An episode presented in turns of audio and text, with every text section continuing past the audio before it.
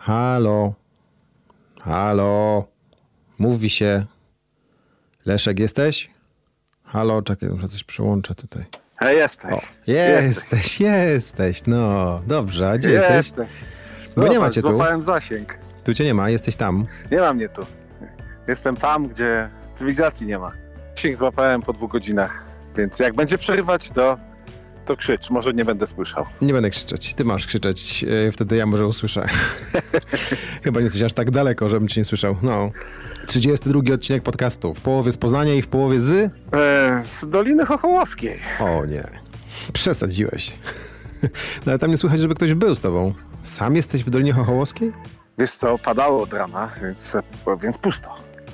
Pusto. Trochę ludzi jest, takich tych, e, e, którzy się nie roztapiają w deszczu, ale tak to w ogóle pusto. Tylko krowy, konie, droga na Ostrołękę. Wali góra. Fajnie jest. A, jak tam w Poznaniu? W Poznaniu, no jak zwykle, no. W Poznaniu tak jak y, w Poznaniu. Zaraz będziemy o tym rozmawiać, bo właściwie dzisiaj przede wszystkim o Poznaniu będziemy rozmawiać. Nic nie będzie o Dolinie Chochołowskiej, nie będzie nic o Zakopanym. Dzisiaj kręcimy się y, wokół tego, co widać za oknem, jak wychodzimy z, z domu. Czyli zupełnie o czymś innym niż ty widzisz teraz. No co, chciałem już powiedzieć, że wyrazy współczucia, ale wiem, kto jest twoim rozmówcą, więc będzie dobrze. Jestem pełen nadziei. Pe- pełen nadziei, łączę się z tobą w bólu. Z rozmowy wynika, że y, było, jest i, i będzie dobrze. Mm, Rozmawiam dzisiaj z człowiekiem, który jest odpowiedzialny za to, co widzimy za oknem. Z Piotrem Libickim, który jest pełnomocnikiem prezydenta Poznania do spraw estetyki miasta. Jest człowiekiem, który y, maluje słupki, który zajmuje się reklamami, który trochę zajmuje się też kwestiami związanymi ze wszystkimi tak zwanymi meblami miejskimi.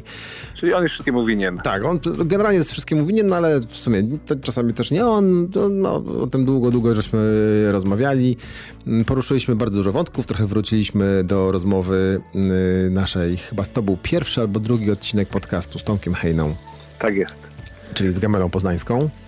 Mm, Także trochę jest kontynuacja tamtej rozmowy, trochę jest rozmowa o przyszłości, trochę jest rozmowa o tym, co jest teraz, o hulajnogach, o zieleni, o betonie. No naprawdę tych tematów było tyle, że Czyli, czy, czyli o Poznaniu. będziesz miał, no, będziesz miał czego słuchać tam na, na obczyźnie góralskiej. A wiesz, jak dobrze pójdzie, to też zrobić odcinek y, z jakimś poznaniakiem, bo ciągle jeszcze w górach poznaniaków sporo. Ciągnie nas płaskiego do... Z Poznaniakiem w górach, czyli sam ze sobą. Sam ze sobą nie za trudne pytania bym sobie zadawał, wiesz? Pytanie może okej, ale odpowiedzi byłyby skomplikowane pewno i może, mo, może niezrozumiałe. Dobra, nie, nie, nie kombinujmy w takim razie. E, Nie kombinujmy w takim razie. Wracamy w poniedziałek z moją rozmową, tak? Tak. Leszek w górach, my w Poznaniu. Za chwileczkę nasz gość, a teraz chwila przerwy.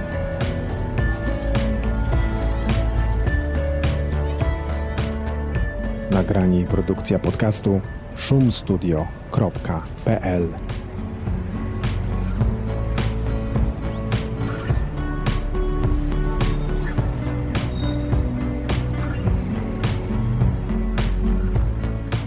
I wracamy po przerwie, żeby powtórzyć tą informację, która już tu się pojawiła. Moim gościem, gościem 32 odcinka podcastu poznańskiego, druga wersja jest Piotr Libicki, wicedyrektor Zarządu Dróg Miejskich i pełnomocnik prezydenta miasta Poznania do spraw estetyki. Posłuchajcie. Poznań jest szary i smutny. Poznań jest wbrew pozorom kolorowy. Ja cytuję tylko poznaniaków. Niektórych. Niektórych poznaniaków. Poznań jest kolorowy, ale chodzi o to, żeby ten koloryt był tam, gdzie powinien być. Nie e, w, w ramach infrastruktury, to ja zawsze powtarzam i powtórzę to raz jeszcze. Nie chodzi o to, żeby były przystanki autobusowe, e, biły po oczach jakimś e, intensywnym kolorem. Nie chodzi o to, żeby słupki były, biły po oczach. Nie chodzi o to, żeby kosze na śmieci biły po oczach. To są elementy z punktu widzenia estetyki wtórne w przestrzeni. Przede wszystkim liczą się ludzie i oni powinni być kolorowi. I są, i są, a nie słupek. Bo oczywiście pije do słupków. Często pojawia się zarzut, że te słu- słupki są szare i smutne. Ale właśnie. wyobraźmy sobie słupki kolorowe, czyli czarno-białe, tak, przepraszam, e, czerwono-białe, tak jak to było jakiś czas temu. Przy tej dużej ilości, bo tak, dużo jest słupków w przestrzeni i one są konieczne. Do ilości To by wrócimy. był koszmar kolorystyczny. Koszmar, to znaczy my byśmy nie widzieli tych, którzy mają być kolorowi. My mamy widzieć ludzi. To jest najważniejszy składnik, jeżeli można tak powiedzieć, przestrzeni publicznej. Słupy są Ludzie. tłem. Słupki, Mają słupy być tłem. mają być, muszą być tłem, użyję mocnego słowa, muszą być tłem. I ci, którzy odwracają tę kolorystyczną hierarchię, w moim przekonaniu popełniają ciężki błąd, jeżeli nie zbrodnię Grzech. estetyczną. No tu na Łazarzu był człowiek, który pomalował słupki na kolorowo. Były słupki różowe, żółte, czerwone, Tak. zielone. No i jakoś to specjalnie się nie podobało chyba, rzeczywiście. Ale to my mówimy o akcji, rozumiem, To artystycznej. happening. Nie wiem, czy to była artystyczna. Nie wyglądało na artystyczną akcję. To ja nie happening. chcę komentować, bo z punktu widzenia legalizmu to budzi wątpliwości, więc Nie no, oderwę się legalne. od tego wątku. E, Natomiast oczywiście, że e, zjawiska artystyczne w przestrzeni są jak najbardziej pożądane. E, Takie przełamanie schematu po to, żeby e, e, ten, powiedziałbym, zasadę zarysować, to jest tak jak e, karnawał w czasie po, po poście. To, I karnawał walka postu z karnawałem, to jest to samo, to samo element. Ale tak samo potrzebujemy karnawału jak postu. W sensie również estetycznym, więc to, że coś jest tłem i jako zasada ma nim być. Nie znaczy, żeby czasami się nie wybiło po to, żeby yy, zrobić dowcip, czy, yy, czy podkreślić jakieś tam zjawisko artystyczne. Nie? O, KW, to ja nie mam to problemu. jest ok? KW? Yy, Graffiti?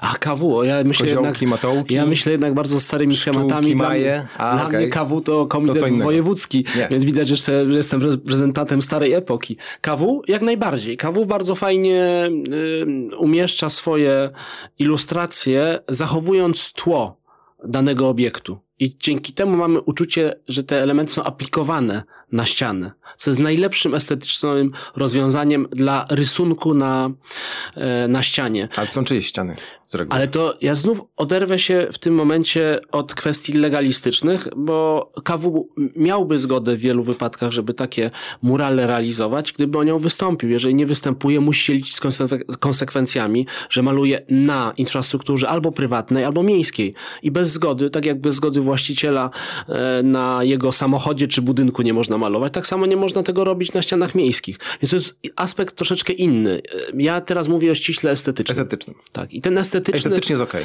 mi się to bardzo podoba. Myślę, y, że wielu również, a to, co powoduje, że one są w moim przekonaniu y, ciekawiej i lepiej wpasowują się w przestrzeń, to właśnie brak tła, czyli używanie tego tła zastanego. Często jeszcze taki trzeci wymiar się pojawia, bo y, KW daje cień pod tym głównym elementem i w efekcie ten, ta postać odrywa się często od samej ściany, wizualnie oczywiście, co daje super y, efekt estetyczny i taki przestrzenny. Czyli estetycznie jesteś w tej grupie poznaniaków, którzy mówią super.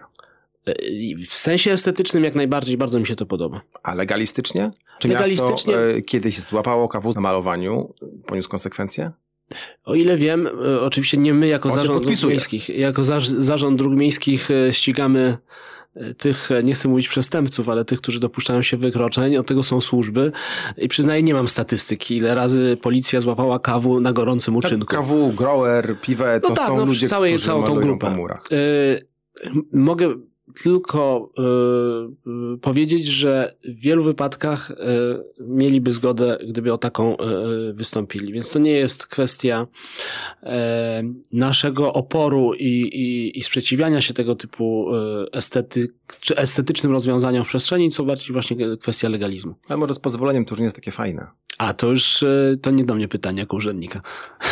Tak, bo zapytałem też o KW, bo, mm, bo zwolennicy jego malunków e, też często mówią, że Poznań jest właśnie szary, brudny, mm, smutny, a to jest taki element, który pozwala na to, żeby trochę odetchnąć, bo dzieciom się podoba, bo jest kolorowo. No ale to zależy, o którym wątku szarości mówimy. Ja rozumiałem to w sensie No takim stricte kolorystycznym. Stricte kolorystycznie, mówię, dla mnie ludzie są najważniejsi, powtórzę to po raz trzeci.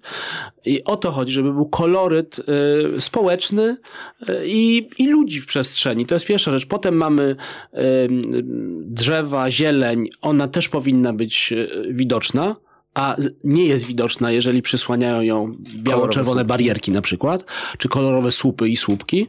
E, I trzecim elementem składowym przestrzeni jest architektura. Czyli ludzie, zieleń, architektura. Trzy elementy składowe, podstawowe i one są najważniejsze. Zobaczmy, Paryż wszystkim, wszystkim się bardzo podoba, a jest tak naprawdę miastem monochromatycznym. Tak naprawdę koloryt Paryża to jest koloryt y, piaskowca, y, który jest używany do, był używany do wznoszenia budynków. Nawet te nowe budynki też się nim posługują. Nowe też się wpisują, wpisują w ten koloryt zastany y, Paryża. Mamy zieleń, którą są obsadzone aleje, ulice, bulwary i mamy ludzi. I to jest to, co tworzy klimat tego miasta miasta, poza obiektami, które też jako akcenty architektoniczne oczywiście dopełniają tą skalę. Natomiast nie ma mowy o kolorowych słupkach, kolorowych e, wiatach przystankowych czy innych elementach infrastruktury. One są konieczne, ale nie mają być widoczne.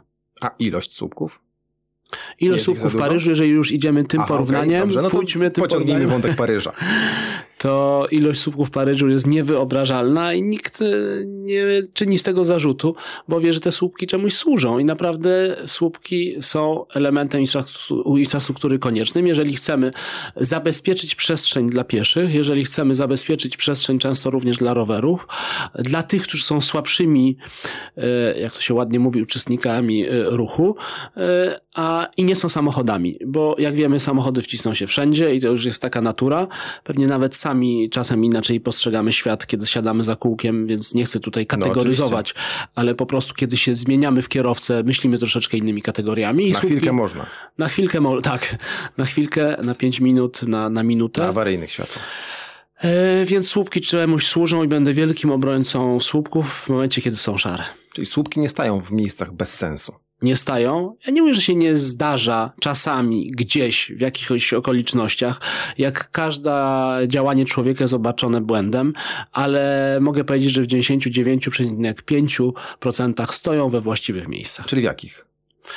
Czyli przede wszystkim e, przed skrzyżowaniami i przed przejściami dla pieszych. Bo Czyli w miejscach, gdzie nie można parkować po prostu. Tak, bo tu przepis ten nie wynika z widzimisię ustawodawcy czy ministra, bo to jest regulowane e, rozporządzeniem ministra, e, tylko wynika z kwestii bezpieczeństwa. No, widoczność na przejściu dla pieszych jest dużo większa, jeżeli te 10 metrów od niego nie parkuje żaden samochód. To samo na skrzyżowaniu i tu już właściwie w trosce o kierowców czy rowerzystów kiedy dojeżdżamy do skrzyżowania i to skrzyżowanie jest czyste, bo nie ma parkowania przy skrzyżowaniu, nie stoją samochody, też ta widoczność i bezpieczeństwo, bezpieczeństwo w efekcie jest większe. Więc to są te podstawowe miejsca, gdzie słupki się e, pojawiają. Często zabezpieczają również chodnik przed nielegalnym e, parkowaniem.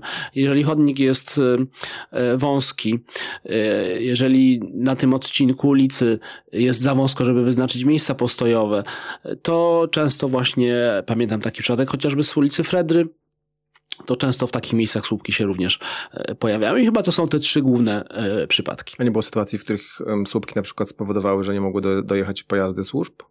Nie, nie słyszałem. Było gdzie uciec? Nie słyszałem o takiej sytuacji, a rozumiem za y, służby nie uznajemy firm dostawczych, bo to najczęstszy Straż przypadek. Pożarna, pogotowie, tak, tak to, to tu jest narzekania dużo, że nie można dowieść towaru. Oczywiście dowożenie towaru jest konieczne i my nie możemy tego nie widzieć. Bo to powiedzmy sobie szczerze, bo to jest oczywiste, że jeżeli mamy ulicę handlową czy ulicę z, z miejscami handlowymi w ramach pierzei, to takie miejsca muszą być wyznaczone, muszą być dostępne, ale to nie musi być przy samym sklepie. Może być 5, 10 czy nawet 20 metrów e, od sklepu i to jest powszechnie przyjęta praktyka, że wózki yy, takie na kółkach są używane do przewożenia towarów. I firmy tak? się dostosowują. I firmy się dostosowują. Kurierzy się dostosowują. Tak jest i to zdaję sobie sprawę, że to jest bardziej uciążliwe, zdaję sobie sprawę, że jest łatwiej wynieść, przenieść towar 3 e, metry niż 30, ale na zasadzie budowania równowagi między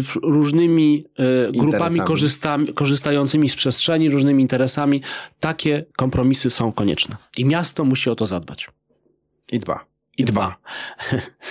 No to już jest refleksja. Ja bym nie chciał być recenzentem naszych działań, bo wolę. A może trochę? Mm, nie, ja nie, nie chciałbym recenzować. To proszę, panie redaktorze Michale, formułuj zarzuty. Ja będę albo je potwierdzał, albo odpierał. E, my, na pewno zawsze jest wiele do zrobienia i to nie jest tak, że miasto jest e, zadaniem zamkniętym, skończonym. Zawsze są miejsca, które wymagają poprawki, bo albo coś nie zostało zrobione, bo jest zaległością sprzed lat, albo jest zrobione z mankamentem. Tak, takie sytuacje się zdarzają, jest to naturalny element działania człowieka. I, I, I, takie miejsca są oczywiście do poprawki. Poprawiamy chociażby, jeżeli mówimy o elementach e, bezpieczeństwa ruchu, jeżeli mówimy o e, wdrożonej organizacji ruchu, Łazarz, jesteśmy na Łazarzu, jest strefa wdrożona 3 lata temu. Obecnie zleciliśmy poprawki do organizacji ruchu po to, żeby te poprawki wdrożyć, bo widzimy, że są miejsca, gdzie samochody cały czas nielegalnie parkują, widzimy, że czasem e, nie wyznaczono miejsc postojowych, a te miejsca postojowe mogłyby być e, wyznaczone dodatkowo, więc takie korekty e, przeprowadzamy, bo właśnie dostrzegamy, że pewna ilość mankamentów się w ramach wdrożenia pojawiła. Naturalna rzecz. Do strefy zaraz dojdziemy. Drugi temat, betonoza. Poznań jest betonowym miastem? Zupełnie nie. Y, zupełnie nie. I to mówię z pełną odpowiedzialnością. To absolutnie. nie jest duże. Absolutnie nie. Absolutnie nie. Y, ponieważ mam kuzynkę półfrancuskę, która nie była tutaj, ojej, chyba ze 40 lat. Y, tak, ze 40 mieszka? lat. Mieszkała w Paryżu, przeprowadziła się do Lyonu Wracamy i tam pracuje. A tak, co cały czas wątek paryski. I jednym z pierwszych jej wrażeń, jak pojawiła się w Poznaniu, to powiedziała, że to jest miasto zielone i miasto o nieprawdopodobnej ilości parków, że nawet e, w Lyonie mieszkając, ona nie ma tego uczucia. To skąd się wzięła ta betanoza? I, i teraz drugi przypadek, to jeszcze zanim odpowiem drugi przypadek, tak? Znajomych ze Śląska którzy teraz są w Poznaniu.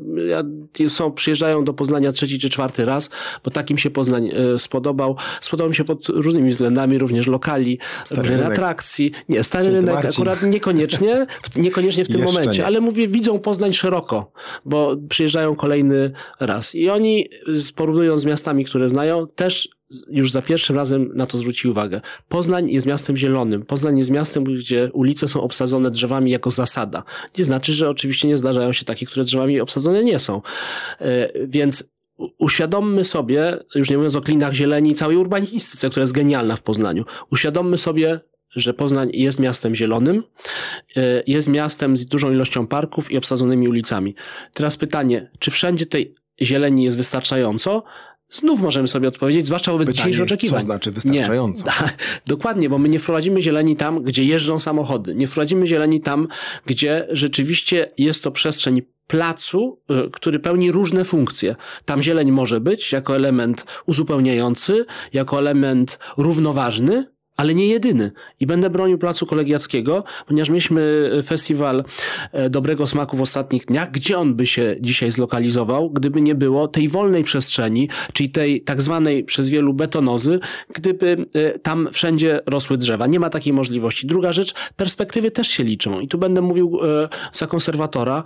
Ja rozumiem ochronę pewnych widoków i krajobrazów miejskich, bo jeżeli wchodzimy na Plac Kolegiacki i widzimy farę, widzimy zabudowania urzędu E, miasta, dawne kolegium jezuickie, to to jest pocztówkowa e, to jest pocztówkowy musi obraz.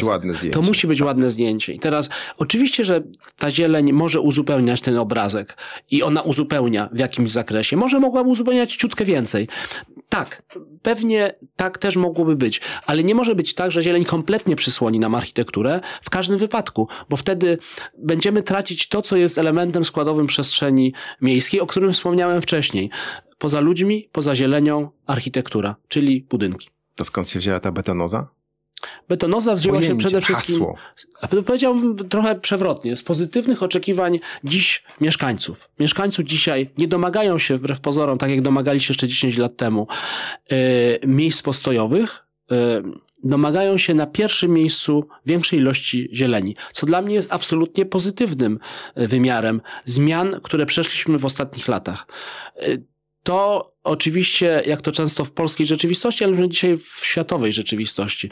Wszystko jest uskrajnione. W związku z tym dzisiaj każdy niezazieleniony fragment miasta będziemy traktować jako betonozę. I tak wielu rzeczywiście e, traktuje. W moim przekonaniu e, tak być nie może, że my wszystko zazielenimy, co zresztą starałem się no udowodnić. Więc stąd zmienion, pozytywne oczekiwania ludzi powodują, że wielu przeskalowuje jakby cele. Swoje oczekiwania. Jednak, swoje oczekiwania to jest jedno, ale też źle ustawia cele, które powinny przyświecać miastu. Miasto powinno prowadzić politykę generalnie, również jak chodzi o transport, ale jak chodzi o przestrzeń, zrównoważoną, z mocnym akcentem na zieleń, Absolutnie i tego, tego mu się nie da zaprzeczyć, ale y, opartą też o rozsądne, nie wiem czy to dobrze zabrzmi, ale rozsądną dystrybucję przestrzeni.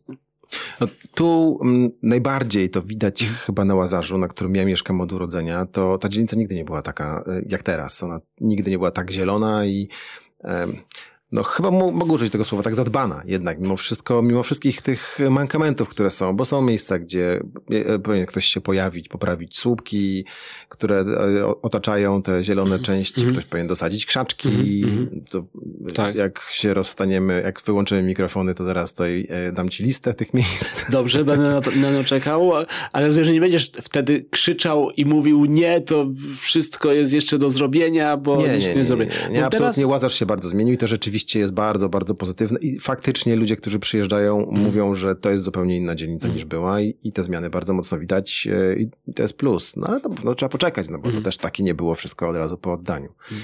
Słuchaj, no ja się cieszę z tego głosu, zrównoważonego głosu, bo mi nie przeszkadza krytyka tego, co robimy jako e, miasto, bo właściwie tu cały czas się przewija w naszej rozmowie wątek, że nic nie jest doskonałe, zawsze błędy się popełnia, większe, mniejsze, czasem one są są rzeczywiście większe. E, natomiast nie można nie dostrzegać tego, co się wydarzyło pozytywnego.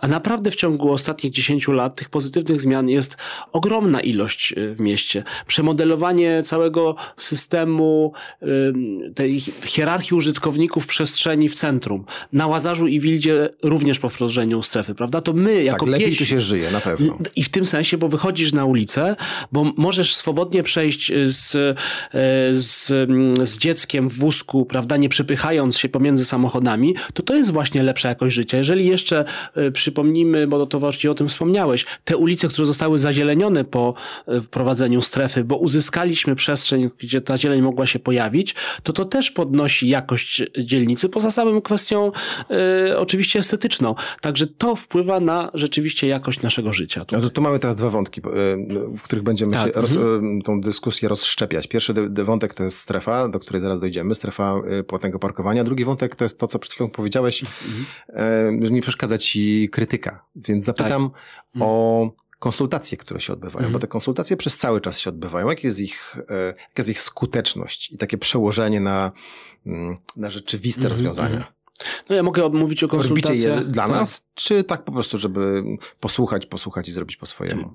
Jak oczywiście, nie, no, oczywiście, żeby się wsłuchać w głos e, e, mieszkańców, ale tych aktywnych mieszkańców weźmy poprawkę, bo nie wszyscy biorą no tak. udział w konsultacjach. Potem mają do nas pretensje, żeśmy z nimi nie rozmawiali, bo ja rozumiem pretensje, żeśmy nie ujęli czyichś e, interesów. In, interesów, czyli w tym sensie uwag, prawda, w ramach konsultacji.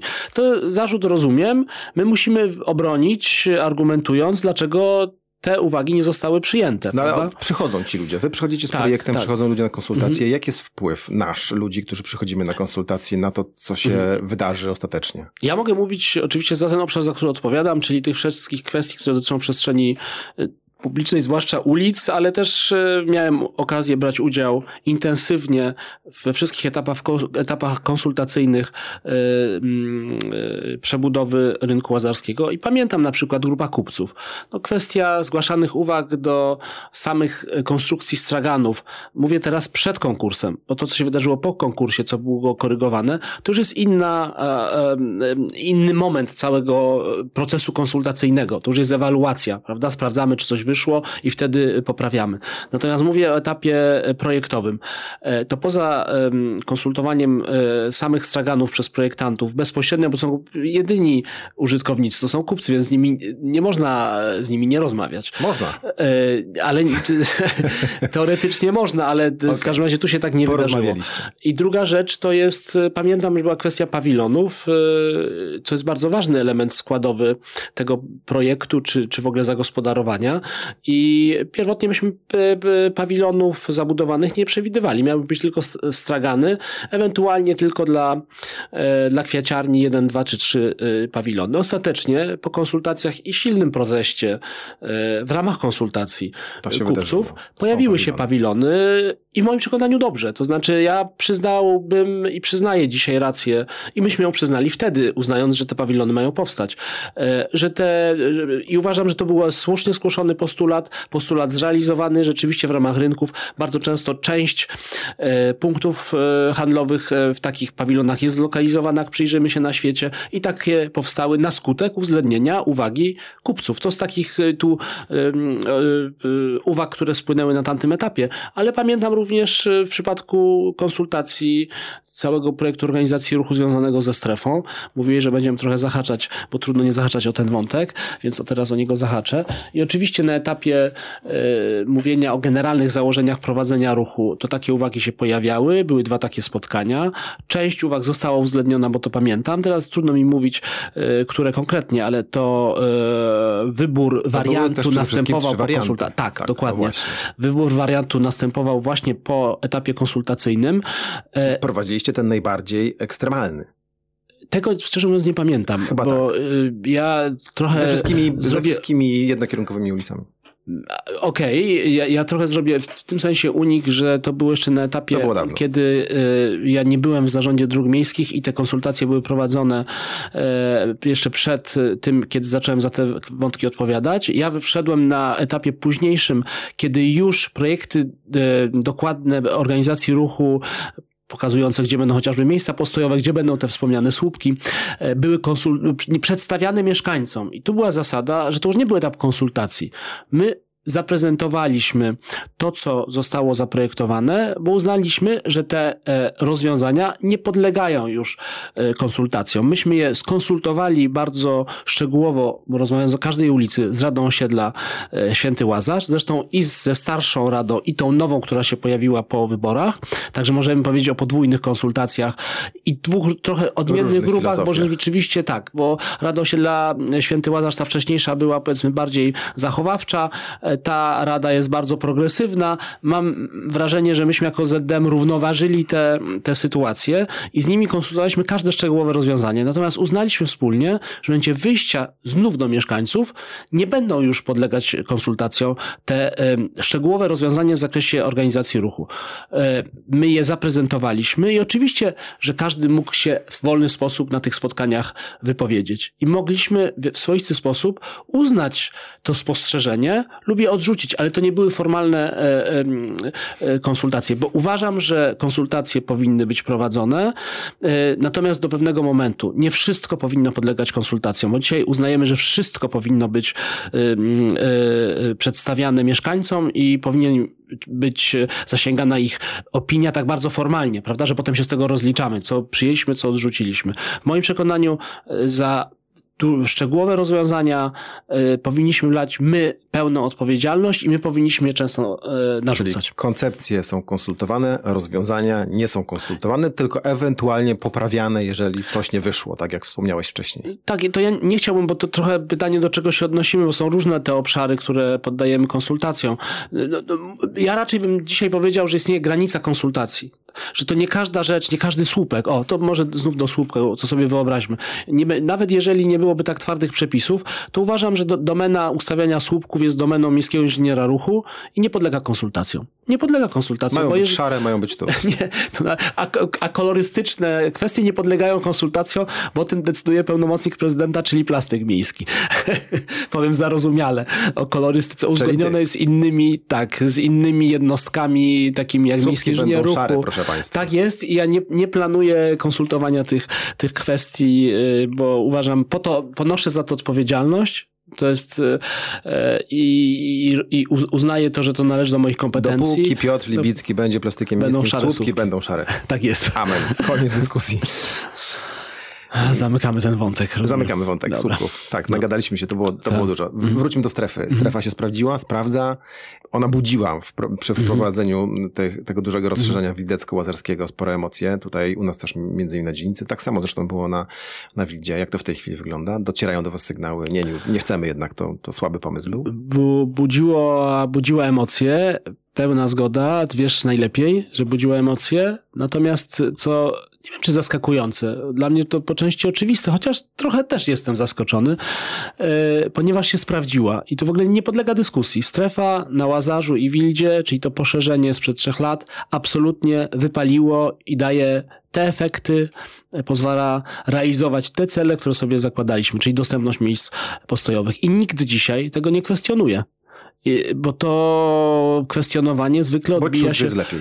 Poczucie jest lepiej. Tak jest, dokładnie, bo że to, trzeba bo się dało. płacić. Tak jest. To jest, y, y, ja tu nie chcę jakiejś analogii, ale to zawsze ten moment zmiany, to, natura człowieka jest dla każdego Boimy trudny. się. Tak, w osobistym y, wymiarze to, to znamy. Każda zmiana budzi niepokój, trochę chcemy jej uniknąć, a bardzo często okazuje się, że jest dla nas zbawieniem. I takim zbawieniem dla Łazarza jest strefa płatnego parkowania, bo jeżeli wcześniej mówiłeś o jakości życia, A to nie tylko dla Łazarza. Poprawiła. No, jesteśmy na Łazarzu, ale rzeczywiście to Ale dla całego... poznański. Dzisiaj strefa ma... Gdziekolwiek poza Łazarzem y, są jakiekolwiek głosy mówiące o tym, nie chcemy strefy? Nie, nie, Nie. ma takich głosów. Nie ma takich głosów. Ja uważam, że strefa w, dzisiaj w Poznaniu jest w swoich naturalnych granicach, czyli obejmuje całe historyczne śródmieście. E, I, I dzisiaj zadajemy sobie pytanie, czy strefy nie wprowadzać na, e, na, na, terenie ogrodach. całego miasta? Prawda? Nie, to, to już musiało być chyba myto wprowadzane, inne, inne rozwiązanie, bo to tak się nie, nie da też organizacyjnie tego zupełnie Dobrze, to kontrolować, przerywajmy. wdrożyć. Gdzie tak dalej. Nie, no, ogrody to jest znak zapytania. E, Jest oczywiście tu Łazarz, ta dalsza część, bo tutaj rzeczywiście można się zastanowić, czy za Hetmańską e, tam strefa by się nie przydała. Górczyn też domaga się strefy. Domaga się strefy. Mm, Domaga się strefy. My mamy wątpliwości, bo strefa mm, powinna być lokalizowana tam, gdzie mamy wiele funkcji handlowa, usługowa, mieszkaniowa i wtedy mamy do czynienia z rotacją e, do ale jednak są ci korzystający ze strefy. Zapełnienie strefy powinno być na poziomie no komfortowo to jest 70-80%. My przyjmujemy do 85% napełnienie, to jest cały czas gwarancja zaparkowania samochodu. A nie powinna być narzędziem wykurzania w ogóle kierowców, bo y, w przypadku Górczyna, ogrodów, tak naprawdę mamy do czynienia z dzielnicami mieszkaniowymi. W momencie wprowadzenia strefy, w moim przekonaniu, tam po prostu samochody znikną, bo tam mm, dzisiaj te, a ja, nie, nie, ja oczywiście nie kwestionuję problemu, że tam dzisiaj te samochody są w nadmiernej ilości, bo dzisiaj to są głównie ci, którzy przyjeżdżają, przesiadają Ogrody się na tramwaj. No tak właśnie. jest, dokładnie. Więc na pewno najlepszym rozwiązaniem w takich wypadkach jest parking park and ride. Jak sama nazwa wskazuje, po to są tworzone parkingi, że właśnie Ale miejscach puste stoją. E, A ja nie chcę teraz oceniać tych, które powstały. Ja tylko mówię o systemie i o górczynie, ogrodach, gdzie rozważamy wprowadzenie strefy. Jasne, strefa poprawi sytuację mieszkańców, ale będzie narzędziem, moim przekonaniu, zastępczym. Tam powinny powstać parkingi park and ride. A czy te są dobrze zlokalizowane, to proszę tu już pytać ZTM w sposób bezpośredni. Ja nie chcę, nie chcę. Te, one się napełniają. Ja widzę parking na ulicy, przy ulicy Świętego Michała. Ten jest bardzo dobrze zlokalizowany niedaleko e, Ronda Śródka i jest zapełniony na poziomie 90 kilku procent. Jeżeli Czeka Górczyn i czekają ogrody na park and ride. B- Tak, natomiast oczywiście to już są kwestie poważnych inwestycji Poza i, plastykiem miejskim. i teraz poza plastykiem miejskim, nawet poza ZDM-em, ponieważ y, parkingi Park and Ride są inwestycjami zarządu transportu miejskiego, powiązane z komunikacją, z transportem publicznym, więc dlatego nie chciałbym tutaj kolegom wchodzić w paradę. Jeszcze jedną rzeczą, która się często pojawia w, w kontekście strefy, to są osoby, które nie parkują na strefie, tylko w miejscach do tego nieprzeznaczonych i oni sobie tam stają. Mhm, Stają mhm. sobie na długo w Mhm. bramach, stają sobie na pasach i tak dalej, i tak dalej, i Mhm. tak dalej. To można tylko zmienić, zwiększając liczbę patroli Straży Miejskiej, czy jest jakiś inny sposób? Te, Nielegalne parkingi, no, które też się pojawiają, tak? Miejsca, które nie są strefą, a na których na przykład tutaj koło nas przy arenie jest taki parking, na którym stoi tak. mnóstwo samochodów, e, on teoretycznie jest w mhm. strefie, ale praktycznie nie jest strefą. Mhm. Trzeba pamiętać, że strefa może e, powstać tam, a inaczej, w ramach strefy my możemy wyznaczyć płatne miejsca postojowe tylko w ramach e, dróg publicznych. Jeżeli dany fragment przestrzeni nie jest drogą publiczną, to my nie jesteśmy w stanie tej strefy w praktyce wdrożyć, bo w praktyce wdrożenie strefy oznacza wyznaczenie na miejsc terenie. No tak, to jest jasne. Na czyimś terenie, ale też na, na własnym, jeżeli na przykład jest to droga wewnętrzna, albo jest to działka miejska w zarządzie e, Wydziału Gospodarki Nieruchomościami to w to takich wypadkach. Skomplikowane kwestie. Szczegóły, ale to jest warto wiedzieć. To znaczy, to nie jest kwestia nawet własnościowa, tylko jakby my mamy siatkę dróg publicznych. To jest tak generalny układ, z którym mamy do, do czynienia. Czasami się zdarza, że z tą siatką jest połączona droga wewnętrzna. Nawet to się dosyć często zdarza, która może być w zarządzie nie miasta. Nie wchodząc w szczegóły. Jest tak. to do rozwiązania w jakikolwiek sposób? Jest to do nie? rozwiązania przez tych, którzy zarządzają tymi nieruchomościami, ale nie w formule strefy płatnego parkowania, tylko, y, nie jakiejś wiem, innej. jakiejś innej dzierżawy pod parkowanie jakiemuś y, podmiotowi, który pobiera po prostu opłaty za parkowanie, ale nie w ramach strefy. Nie? A opłaty w poznańskiej strefie zostaną takie, jakie są? Zostanie ten system, który jest? My zrobiliśmy badania dla Wildy i Łazarza. To dobry system? To jest absolutnie, znowuż e, powiesz, że jestem zbyt entuzjastyczny i na wszystko odpowiadam, to jest świetne, to dobrze działa i tak dalej. Bo e, ja formułując takie opinie, tak, i takie stanowisko, mówię o tym, co działa powiedzmy w 90%. 10, 5, no, uważam, że możliwy do dopuszczenia błąd to jest jakiś 5%. Nie? Więc jeżeli ja entuzjastycznie się wypowiadam, tak stawki działają, to znaczy, że, yy, że strefa, że mam rację.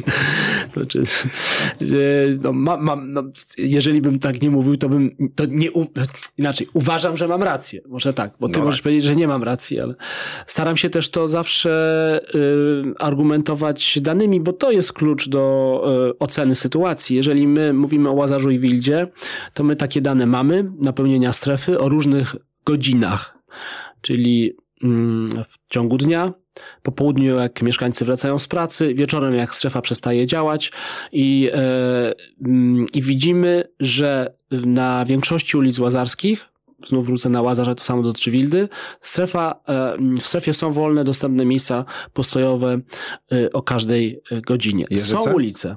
Są ulice, ja właśnie zaraz o Jeżycach i o centrum, czyli tej starej strefie dwa słowa powiem. Są ulice na Łazarzu i Wildzie. Tu pamiętam jest rejon ulic e, Siemirackiego, Chełmońskiego, czyli ten e, Fyrtel, e, Max Jachow Gelände inaczej historycznie go opisując.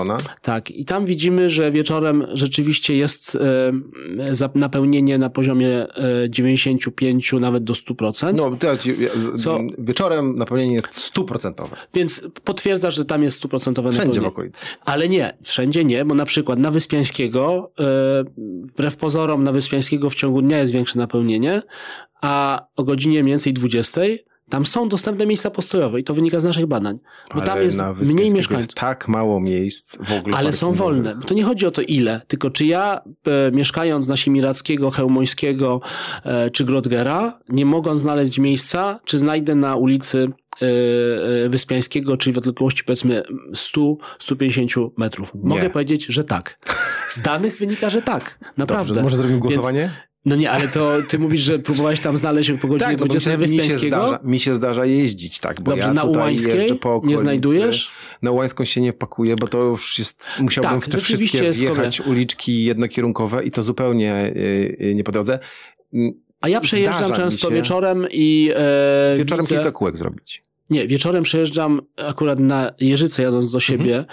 Mm, kiedy zdarza mi się jechać samochodem i na Wyspiańskiego widzę dostępne miejsca postojowe.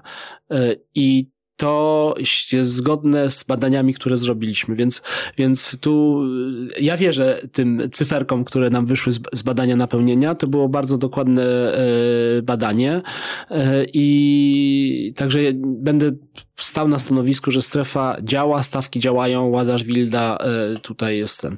Natomiast cyferki versus doświadczenie. Dobrze. No nie, ale to nie. To, okay, zostawiamy są... Wyspiańskiego. Dobra. Ty masz cyferki, ja mam samochód. E, tak. Zostawiamy Wyspiańskiego. Pomysł na to, żeby na przykład 15-20 minut było za darmo w strefie. Tylko czemu to ma służyć? Nie wiem. Taki pomysł gdzieś Aha. tam przez cały czas się przewija, że w innych miastach tak czasami jest i to powoduje większą rotację w strefie. Nam wystarczają stawki, które powodują tę rotację i dostępność. No, oczywiście można inny system wprowadzić. Ja, ja, to jest tak, żeby nie przeregulować, nie przekombinować, bo zawsze się zarzuca urzędowi, a to jeszcze co oni tam nie wymyślą. Jeżeli coś działa, bardzo ostrożnie trzeba podchodzić y, y, ze zmianami. Strefa działa i dlatego y, ja bym Nic nawet nie stawek będziemy nie, zmieniać. nie, w najbliższym czasie, bo też nie mogę powiedzieć, że za rok nie będzie innej sytuacji z różnych powodów. E, Ja może odważnie bym sformułował e, y, przekonanie, że w ciągu najbliższego roku nie powinniśmy kombinować żadnych, nie wprowadzać żadnych zmian na Łazarzu No, i, i Wildzie. Bo teraz my mówimy o Łazarzu i Wildzie, czyli w dzielnicach bardziej mieszkanych. Mówimy o całym Poznaniu generalnie. Dobrze, to teraz. biorąc. y, Bo to mówimy o systemie, a tak, nie o ja natomiast tylko Jeżyce i centrum nie są przebadane, a to ma znaczenie, bo ja jednak będę do sferek wracał. My badania chcielibyśmy zrobić, teraz nie pamiętam, czy, czy teraz na jesienią, chyba już jesienią dla Jeżyc i w przyszłym roku dla centrum po zakończeniu tych Po wszystkich dużych remontów, no, tak, inwestycji, żeby te dane były e, wiarygodne. I zobaczymy, co z nich wyjdzie. Ja mogę powiedzieć, że na Jeżycach, w rejonie, w którym mieszkam, czyli Plaza Snyka, e, Sienkiewicza, e, Słowackiego, Prusa, tutaj w tej części dostępność miejsc postojowych jest bezproblematyczna, bo W ciągu dnia. w ciągu dnia i wieczorem. Ja też wieczorem w niedzielę często przyjeżdżam e, na chwilę, potem samochód dostałem gdzieś tam do garażu, natomiast e, ta dostępność jest. Ja naprawdę mi się rzadko zdarza, żeby samochód zaparkować na innej ulicy niż Placa Snyka, ulica Snyka, e, najdalej na Sienkiewicza. To kilka razy mi się zdarzyło. 100-200 metrów. Do 100 przejścia. metrów. 100 100 metrów od domu, tak naprawdę. Natomiast nie mogę e, zaprzeczyć, że Szamarzyskiego jest na przykład obciążoną bardzo ulicą, bo jest bardzo dużo lokali użytkowych, co cieszy, ale też generuje rzeczywiście problemy e, e, z parkowaniem. Więc nie mogę powiedzieć, żeby nie było punktów na Jeżycach, tak jak są pojedyncze Jak w miejsca. każdej dzielnicy. Tak, że, że być może tu podniesienie stawek, ale podniesienie dotyczyłoby całej dzielnicy, mogłoby poprawić sytuację, bo więcej osób, które przyjeżdżają na przykład do tych knajp, które tam są, a przyjeżdżają samochodami, by pewnie zrezygnowało z przyjazdu, jeżeli by zapłaciło za godzinę 7 zł, może 9 zł nawet. Nie? Więc tutaj ja widzę em, powód do przemyśleń, po y, przebadaniu, jaka jest rzeczywiście sytuacja parkingowa. Nie tylko oparta o wrażenia, ale o dane. Z centrum podobnie. Ja widzę obłożenie w rejonu ulicy Kwiatowej, e, Rybaki, e, Łąkowa. Tam jest rzeczywiście gęsto z parkowaniem. Ale już ulica, nie wiem, Wieniawskiego, czyli ta zewnętrzna część ringu e, śródmiejskiego, tu jest wyraźnie e, dużo No, wolnych miejsc. Iść Więc na znów- Kwiatową z Wyniawskiego, jednak mimo wszystko, To- że ja jestem piechurem. Zgadzam się, trochę za To daleko. trochę się mija z celem w ogóle jazda do miasta samochodem. Tak, ale pamiętajmy, po to są parkingi buforowe, które, czy parkingi park and go, bo myśmy je przechrzcili po to, żeby pokazać, że one są do zaparkowania samochodu i do tego, żebyśmy doszli do naszego celu podróży. One są zlokalizowane w centrum właściwie w, w takich miejscach, że e, każdy cel oznacza najwyżej kilkaset metrów, Tak, one 400 są, ale one metrów, chyba nie? są nadal też puste. Nie, wbrew pozorom nie. Ja trochę też myślę Chwaliszewo- o parkingu targowym na przykład, który właściwie jest A, pusty. targowym. No, targowy jest specyficzny, ponieważ targowy jest przede wszystkim z myślą o imprezach, które się tam odbywają, a nie o tym, by obsługiwać parkingowo dzielnicę. Więc to jest troszeczkę inaczej cel określony. Ja mogę powiedzieć o bardzo dobrze Ale sprawdzającym taką się... funkcję też sprawuje jednak mimo wszystko trochę w ciągu tygodnia, no, tak? Może trochę. Ja przyznaję, że mam, znów nie mam danych, żeby tu tak jednoznacznie formułować swoje poglądy jak w innych sprawach. Natomiast mogę jednoznacznie sformułować swój, swój pogląd na temat parkingu i sytuacji e, w rejonie Starego Miasta, gdzie mamy parking na bramką? Chwaliszewie. Pełny? Tak, jest za bramką, jest w Starym Korycie Rzeki Park and Go Chwaliszewo Stare Miasto, nasz parking i jest trzecim na Placu Wolności. To jest doskonałe e, zabezpieczenie parkingowe Starego Miasta, które działa, bo e, widać, że wielu decyduje się na niższe stawki, i na e, bezproblema- bezproblematyczne parkowanie na tych parkingach, zamiast wjeżdżania na wszystkie wąskie, dzisiaj jeszcze w remoncie uliczki. I o ten mechanizm na, na, nam chodzi. Parkujesz na parkingu zbiorczym, idziesz te 100, 200, 300 do 400 metrów, bo psychologia mówi, że jeżeli coś jest dalej niż 400 metrów, to nie będziemy chcieli wcale tego przejść na piechotę. Tak samo przystanki autobusowe czy tramwajowe. Co 400-450 metrów to jest maks, to oznacza jakieś 5-7 minut e, e, na piechotę. Więc jeżeli tą obsługę parkingową mamy, to ludzie się przesiądą, zwłaszcza jak będą zachęceni niższą ceną. Plastyk miejski odpowiedzialny jest tak bardzo ogólnie za estetykę miasta. Tak jest. Tak, dobrze wyczytałem. Głównie za estetykę Za miasta. estetykę miasta. Za na estetykę czym na miasta. co dzień polega praca nad estetyką miasta? Dziś mamy dużo regulacji, e, któreśmy wprowadzili dotyczących estetyki, no bo mamy katalog mebli miejskich, katalog nawierzchni, e, rozwiązania dla infrastruktury transportu publicznego, czyli wiaty, platformy przystankowe. Mamy e, dzisiaj masterplan dla oświetlenia dla całego miasta. On jest jeszcze nieudostępniony, dlatego że jeszcze kwestie formalne załatwiamy z umieszczeniem całego materiału na, na serwerach, dostępności za pośrednictwem aplikacji. Mówię tutaj o projektantach, bo oni mają z tego przede wszystkim korzystać. Więc z tych rozwiązań, jak chodzi standardy To nie rowerowe... jest estetyka plastyka miejskiego, tylko wprowadzanie konkretnych rozwiązań. Ym, nie do końca, ponieważ to, Czyli twoja estetyka jednak jest- też ma wpływ na nasze życie. znaczy tak, są aspekty Szary funkcjonalne, nie, no bo to żebyśmy się też dobrze rozumieli. Ja mówię o tych wszystkich katalogowych rozwiązaniach, bo one dotyczą estetyki. To, jaką mamy wiatę, I to prawda? jest to dbanie o estetykę. Ja to uznaję za podstawowe... Wprowadzanie rozwiązań, które są spisane w odpowiednich dokumentach. Tak jest. To uważam, że to jest podstawowy sposób dbania o estetykę. To znaczy systemowe rozwiązania, które mówią, jak pewne rzeczy mamy wykonywać. Oczywiście jest kwestia y, potem wdrażania i realizacji i większość rzeczy to już y, tak weszło w tryby miasta, że dzisiaj tej kontroli nie trzeba zbyt y, intensywnie sprawować. Na pewno największa kontrola jest nad, nad kwestią ogródów gastronomicznych, które też są opracowane w sensie standardów i estetyki e, i funkcjonalności, bo też mówimy, gdzie mogą być lokalizowane, e, na jakich zasadach. To trochę wchodzi w kwestię organizacji ruchu, bo nie może przekraczać pewnych no, e, zasad, które będą znowuż uderzać w bezpieczeństwo. Tak jest, dokładnie. I to jest regulowane. Natomiast tu trzeba kontrolować, bo to jest dosyć element, który co roku się pojawia, znika, czasem ma skłonność do rozbudowywania swojej formy. Tam jest kwestia godzin, odpowiedniego zamykania, więc takie aspekty funkcjonalne. To może nie jest stricte związane z kwestiami estetyki, ale powiedziałbym e, estetyczno-funkcjonalny mm, wymiar to ma. I to podlega bezpośredniemu nadzorowi mojego e, zespołu, który jest na początku całego procesu, na przykład wydawania zgody na ogródek gastronomiczny. My musimy najpierw wydać moją, ja wydaję najpierw opinię jako plastyk miejski, żeby zapewnić te wszystkie parametry, które będą odpowiednie i ze względów bezpieczeństwa, i ze względu estetyki, i właśnie szerokości chodnika. e, I, czyli na przykład to taki jeden z wielu, ale bardzo ważny element, że jeżeli jest e, ogródek w strefie zamieszkania, to robimy go bez podestu. Jeżeli jest w strefie tempo 30 i pojawia się na miejscu postojowym, to podest musi być, bo on wprowadza kubaturę, która jest lepiej poziomy. widoczna, tak, e, widoczna dla kierowców. Jest zabezpieczenie w postaci oznakowania narożników, czyli widzimy, to jest dużo szczegółów, które właśnie potrzebują e, nadzoru, bo tu już różne osoby, to nie są projektanci, to są po prostu restauratorzy, którzy te elementy e, realizują. Więc to, jest, to są te zadania, natomiast pewnie będziesz pytał o uchwałę krajobrazową i kwestie reklamowe. Za chwilę. Bo Za chwilę, punkt dobrze. ósmy To mów. do To, obgadania. dobrze. Punkt ósmy e, na stronie internetowej miasta e, przy twoim nazwisku Tak. brzmi Monitorowanie inwestycji miejskich w przestrzeni publicznej Mhm. pod kątem spełnienia wymagań dotyczących estetyki i dostępności przestrzeni publicznej na każdym etapie procesu Mhm. inwestycyjnego oraz ocena sposobu wdrażania rozwiązań. Mhm. Pięknie to brzmi, a ja pytam Tak. to w kontekście tego, co się dzieje w centrum. Tak. Co chwileczkę pojawiają się zdjęcia e, tego, Mhm. że panowie, którzy prowadzą remont, nie są ani estetyczni, ani nie wprowadzają rozwiązań, które ułatwiają nam życie i generalnie Nie chodzimy po budowie. A nie, no to jest budowa. Ja, No jako, jest. Ale ja jako plastyk, nie, to co przeczytałeś trochę dotyczy czego innego, bo to nie dotyczy nadzorowania sposobu Nie prowadzenia... dotyczy chodzenia po budowie Nie, sprawdzania. Panowie, przebudowy- teraz tu zróbcie ścieżkę. Nie, nie, nie, Nie. nie. Zróbcie ście- ścieżkę, to ścieżkę jest w projekcie. Aha, ścieżkę taką roboczą, tak? Tak, żeby nam się żyło, tak jakoś A, lepiej żyło, podczas ale tych to, to przepraszam, to nie plastyk za to odpowiada, jest inspektor e, nadzoru budowlanego, jest kierownik budowy, e, jest oczywiście Poznańskie Inwestycje Miejskie, które inwesty- inwestycje prowadzą.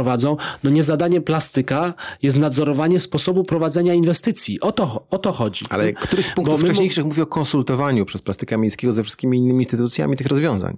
Ale ty my mówimy o rozwiązaniach projektowych, czyli teraz My mówimy o tym, że jak się wchodzi w miasto, to idzie się w bardzo dziwnych miejscach i czasami można wpaść do dziury. No tak, ale to nie plastyk y, odpowiada za to, czy teren budowy jest właściwie zabezpieczony, bo to byśmy po- popadli w Plastyk odpowiada za co? Plastyk odpowiada za to w ramach tego, co realizują ci wykonawcy. tak, tak, tak. Czy y, to, co oni zrealizują, jest zgodne z miejskimi standardami? Czy się gdzieś tam nie pomylili i nie zrobili tego szarego słupka na czerwono? Czy ym, szerokości, bo rzeczywiście w moim zespole jest Czyli również plastyk nie recenzuje procesu, tylko recenzuje projekt doskonałe określenie. Doskonałe Projekt? określenie. I rozwiązanie. Tak I jest, efekt. dokładnie. Tak jest, dokładnie. I za to ponosi odpowiedzialność, więc jeżeli nie to twoja będzie... wina, że wpadają pozeniacy do No, dziury. no, nie, nie, Dobra. no nie moja wina. No, gdybym był inspektorem nadzoru sprawę. budowlanego, prawda, czy już kierownikiem budowy, to, to wtedy bym pewnie musiał się tłumaczyć z tych kwestii. Natomiast nie, musisz. będę się tłumaczyć, bo to nie są moje kompetencje. Dziękuję bardzo. Dzięki. Idziemy w kierunku No, dobrze. uchwały e, Tak. krajobrazowej. Co ona zmieni w Poznaniu?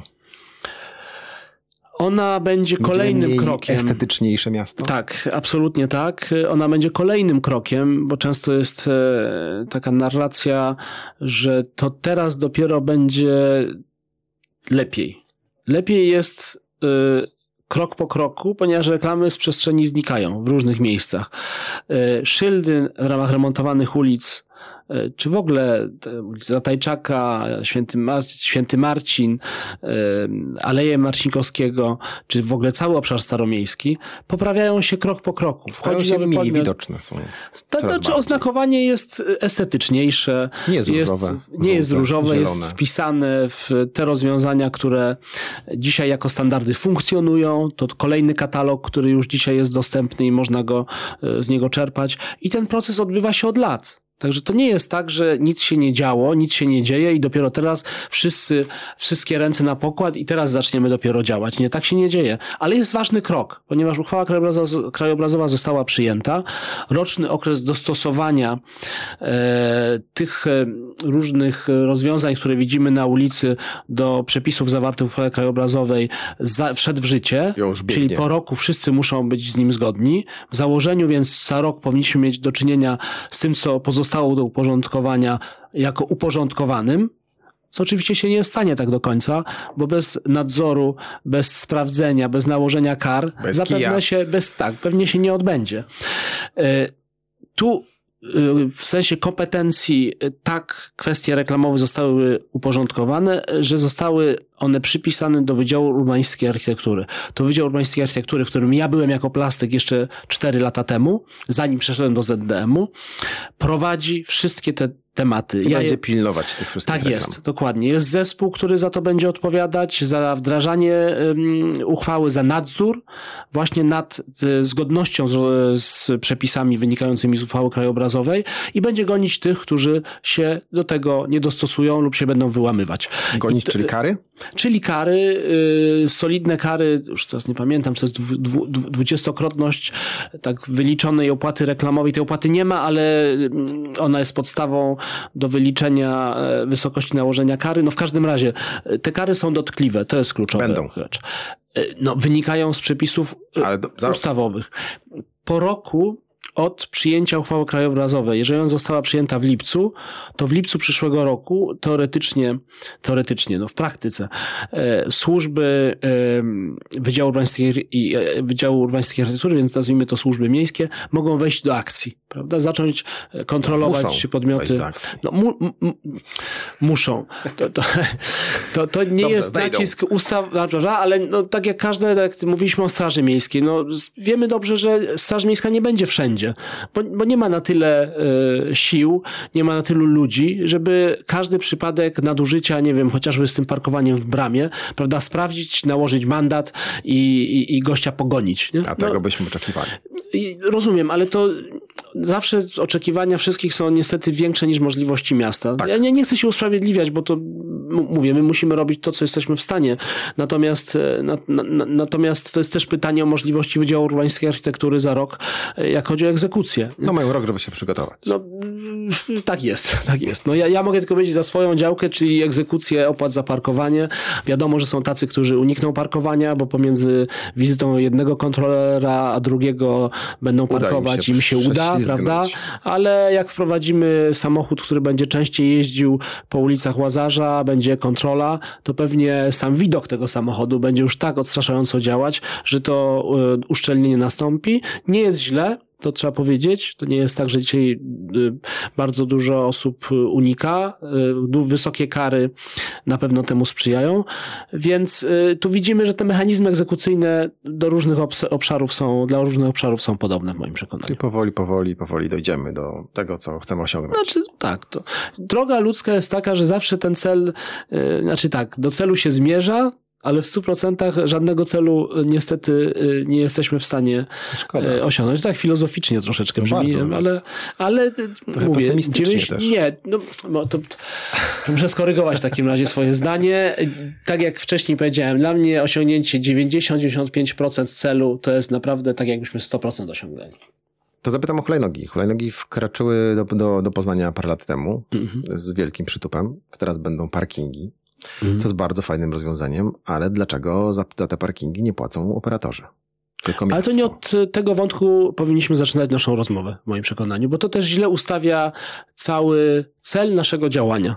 Bo yy, jakbyśmy rozmawiali. Się wsłuch. Nie, bo jakbyśmy rozmawiali rok temu, to byś powiedział, kiedy w końcu to uporządkujecie. No tak, no jest ale to wiadomo, że teraz już jest Dlaczego? kolejny krok uczyniony. No, a nie, to jeszcze, jeszcze nie jest uczyniony. Jeszcze, przepraszam, jeszcze, no, ja, no jeszcze ten moment nie nastąpił, kiedy no, możemy powiedzieć, parkingi, tak wiemy o we właściwych miejscach hulajnogi stoją, nie są porzucane na ulicy. Dziękujemy Urzędowi e, Miasta, dziękujemy Zarządowi Dróg Miejskich, bo to, co obiecał, no my dziękujemy. dopełnił. Tak, Tylko ale pytamy. To, tak, więc Dlaczego teraz, nie, to, to, to jest drugie. nie dorzucają się to, do miejsc Celem jest uporządkowanie. To jest pierwsza rzecz. Ja to będę y, mocno podkreślał.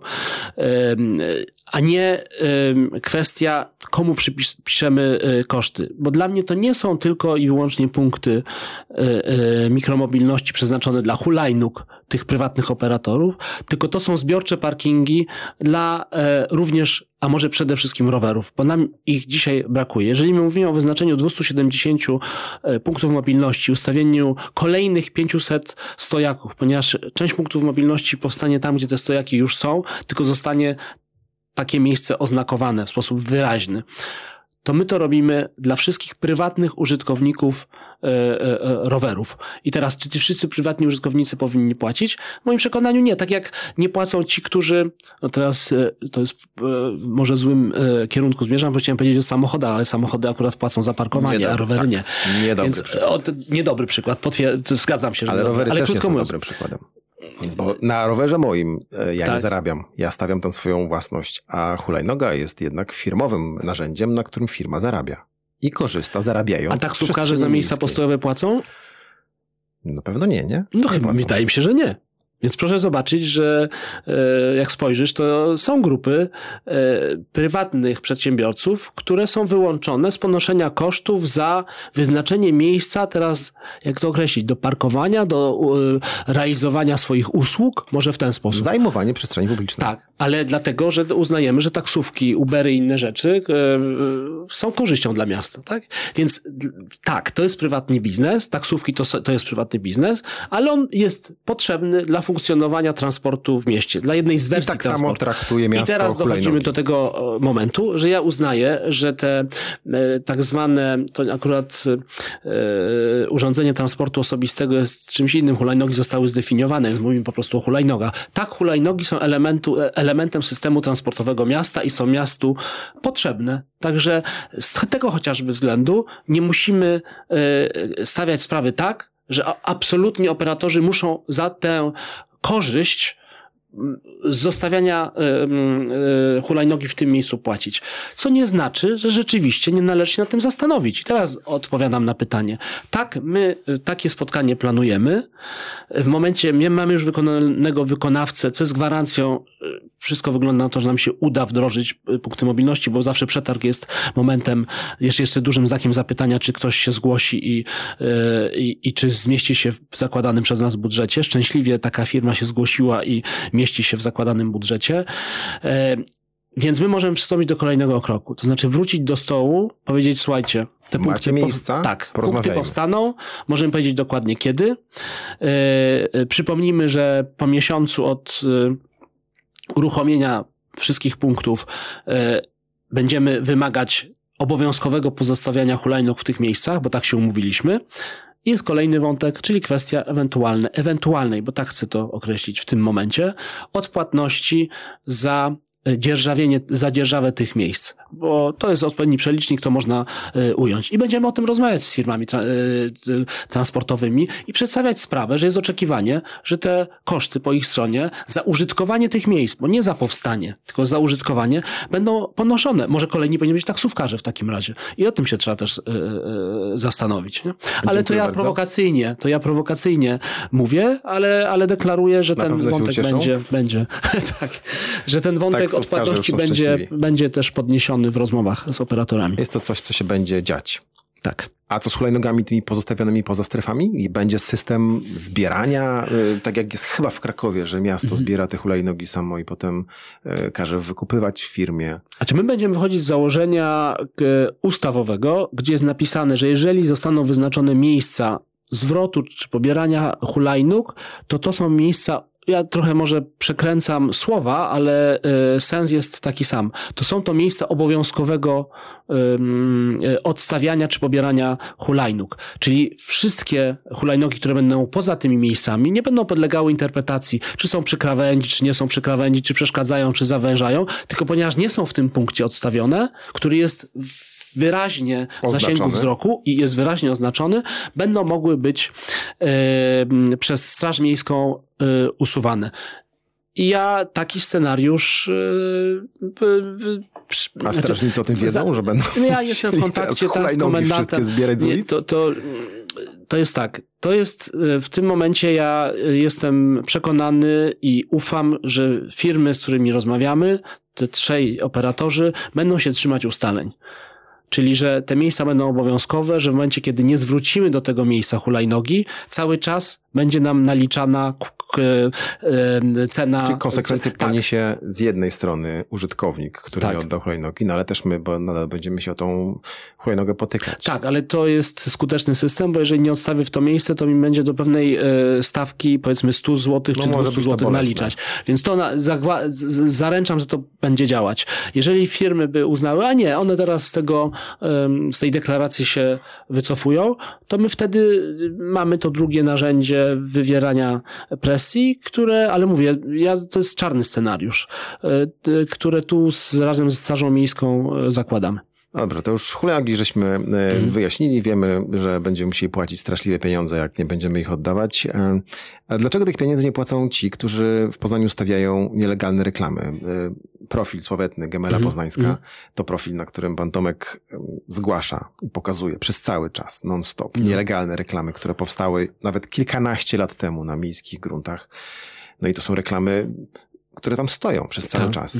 Mhm. No i ja, mi jest trudno mówić za wszystkich e, zarządców dan, e, danych nieruchomości. No ja mogę odpowiadać bardziej za zarząd miejskich dróg terenach. miejskich, nie? Tak. E, W moim przekonaniu w wielu wypadkach to jest problem ten, o którym mówiliśmy dzisiaj w przypadku Straży Miejskiej. No my też nie dysponujemy nieograniczonymi zasobami ludzi, Ale którzy kilkanaście zostaną... lat czasami stoją reklamy nielegalne. I miasto Pewnie nie lepiej, wie, że tak, lepiej, żeby nie stały. jest- To nie jest tylko wątek reklama. odpłatności, bo to jest troszeczkę bardziej złożone. Też pamiętajmy, że reklamy, ta duża fala to było jakieś 20-25 lat temu, e, kiedy one powstawały. Nie było tak naprawdę czytelne, na jakich zasadach stają. Wtedy to nie było tak precyzyjnie zdefiniowane, zwłaszcza jak jest teraz e, w ramach tej uchwały krajobrazowej, do których wstępem była ta uchwa, ustawa krajobrazowa, która wskazywała pewne definicje, więc to bardzo porządkowało e, e, te Dobrze, ale kwestie. czy przez te 20 lat naprawdę potrzebny jest człowiek, który pokazuje miastu, tu macie nielegalną reklamę na swoim terenie? i Ale Michał, pokazywanie to jest, to jest naprawdę sam? bardzo prosta rzecz. Pokazywanie. Tu, tam, zróbcie No to, idźcie, to jest ten. I potem cała zasługa jest na tym tego człowieka, prawda? Czyli jeżeli miasto zadziała, może powinno wcześniej zadziałać, niech będzie. Dobrze, może lekceważyło e, e, te kwestie. To zasługa jest przypisana temu jednemu człowiekowi, który tylko chodzi i pokazuje palcem, a nie wykonuje ciężkiej roboty, która wynika z z egzekucji tak nielegalnie zainstalowanej reklamy. Bo my tego nie widzimy. To jest, tych kroków administracyjnych są bardzo często dziesiątki. To wystarczy porozmawiać, porozmawiać chociażby z inspektorem nadzoru budowlanego, który głównie prowadzi działania, chodzi o kwestię nielegalnej reklamy. Więc tego już nie widzimy, że to jest ciężka robota administracyjna, bo wszystko musi być w przepisach. Nie? No ale trwające kilkanaście lat. No ale jeżeli reklam nielegalnych które zostały dopuszczone, powstały za wiedzą, bez wiedzy miasta 20-25 lat temu. Nie czuję się odpowiedzialny za tą sytuację, bo aż tak nie biorę odpowiedzialności za to, co, tak, na co miasto się... Tak, dokładnie. Za 10 lat, okej, okay, mogę, mogę brać odpowiedzialność, ale za więcej nie. To... Yy, to przy tej ilości naprawdę to nie jest proste zadanie. Te reklamy znikają, bo to o czym mówiliśmy. I to nie jest zasługa Tomka Hejny. Może w jakiś pojedynczych wypadkach tak, tylko zasługa miasta, które te ciężkie e, działania, trudne działania administracyjne bierze e, e, na siebie. A chodzić, pokazywać palcem, to jest najprostsze, to robią wszyscy, umieszczanie na Facebookach, wrzucanie, wrzucanie jak to jest źle. Pamiętam taki obrazek, gdzie były przynajmniej dwie scenki, kiedy pokazuje się tych, którzy krytykują i ostatni obrazek to jest ci, którzy robią. Tu jest powiedzmy 10 tysięcy osób, a tu jest jedna i taką sytuacją mamy do czynienia. No tak, no to wszyscy mówią to samo. My tutaj zwracamy uwagę, a wy bierzecie pieniądze za to, żeby to zrobić. Yy, najszerzej spoglądając na rzeczywistość, tak, yy, tak jest. Tak. Ale jest tak, jak ty powiedziałeś wcześniej, jak opowiedziałeś o Łazarzu, bo to jest przykład. Widzisz wykonaną robotę, doceniasz tą wykonaną robotę, oczekujesz więcej. Nie? A w przypadku niektórych osób to jest niedostrzeganie tego, co robimy z własnej inicjatywy, niedostrzeganie wykonanej już roboty, a jak robota jest wykonana i dostrzegana, to jest to ja zrobiłem, bo pokazałem palcem, że tam jest coś do zrobienia. I to jest dla mnie nie fair, niesprawiedliwe i ja mam problem ze współpracy, współpracować z takimi osobami. Te reklamy nielegalne w tej chwili nie powstają? Dziś myślę, że jest takich przypadków dużo mniej. Nie mogę powiedzieć, że, że ich nie ma. Ja też e, znów trochę się wykręcę, ale nie nadzoruję kwestii reklamowych e, w ramach, bo to co powiedzieliśmy, Wydział Urbanistycznej Architektury dzisiaj już w pełni będzie to, to robił. E, no możemy powiedzieć, że to co się dzieje w pasie drogowym, to rzeczywiście jako współkierujący tą jednostką za to odpowiadam, więc oczywiście zdarzają się takie rzeczy nielegalnych reklam w Nadal pasie drogowym jeszcze. nowych, ale to są zwykle małe formaty to znaczy to są, najczęściej to są te tak zwane potykacze, które ktoś gdzieś tam wystawia bez pozwolenia. To są jakieś małe e, e, plansze reklamowe, które pojawiają się w różnych miejscach, czasem rzeczywiście wkopana e, w ziemię. Nie ma dzisiaj przypadków, żeby ktoś nielegalnie, a tak bywało, ustawiał wielki nośnik reklamowy, billboardowy, jakiś city light. To takich rzeczy się już dzisiaj nie zdarzają i to wynika i z przepisów, i z większego, większej wrażliwości Wszystkie, urzędowej urzędowej. to już powstały. Tak, a, a, tak mi się wydaje. I dzisiaj jeszcze mamy regulację w postaci uchwały krajobrazowej, więc myślę, to też działa na tych, którzy chcieliby się odważyć działać poza, e, poza prawem. 20 lat temu były inne okoliczności, reklama była w ogóle inaczej postrzegana. Była bardziej postrzegana jako wartość, w związku z tym też pewnie skłonność miasta do przeciwdziałania była mniejsza. Tak mogę sobie wyobrazić, ale znów nie chcę oceniać, tak jak nie chcę, e, no, nie chcę brać odpowiedzialności, co było, był inny. Świat był zupełnie inny, jak chodzi o zieleń, jak chodzi o reklamę. W każdym miejsca razie. parkingowe. I strefy. miejsca parkingowe, tak. No więc Słupki. tutaj to chyba jest najlepsze takie pokazanie tej innej rzeczywistości, w której się znajdujemy innych oczekiwań dzisiaj. Bardzo Ci dziękuję za rozmowę. Dziękuję Michale, zawsze miło u Ciebie pogadać. Oczywiście, to wiem. Moim gościem był Piotr Libicki i teraz będzie długa funkcja jak zwykle. Zastępca dyrektora Zarządu Dróg Miejskich w Poznaniu do spraw przestrzeni publicznej oraz pełnomocnik prezydenta Poznania do spraw estetyki miasta. Bardzo to ładnie. Pięknie brzmi. Tak, wypowiedziałeś. Dziękuję Ci Chociaż bardzo. nie wiem właściwie, czy zazdroszczę. Do Myślę mieszanka, mieszanka, mieszanka. Mieszanka tych, uczuć, tak, tak, tak, jest. tak, tak. Do usłyszenia. Dzięki. Do usłyszenia, dzięki.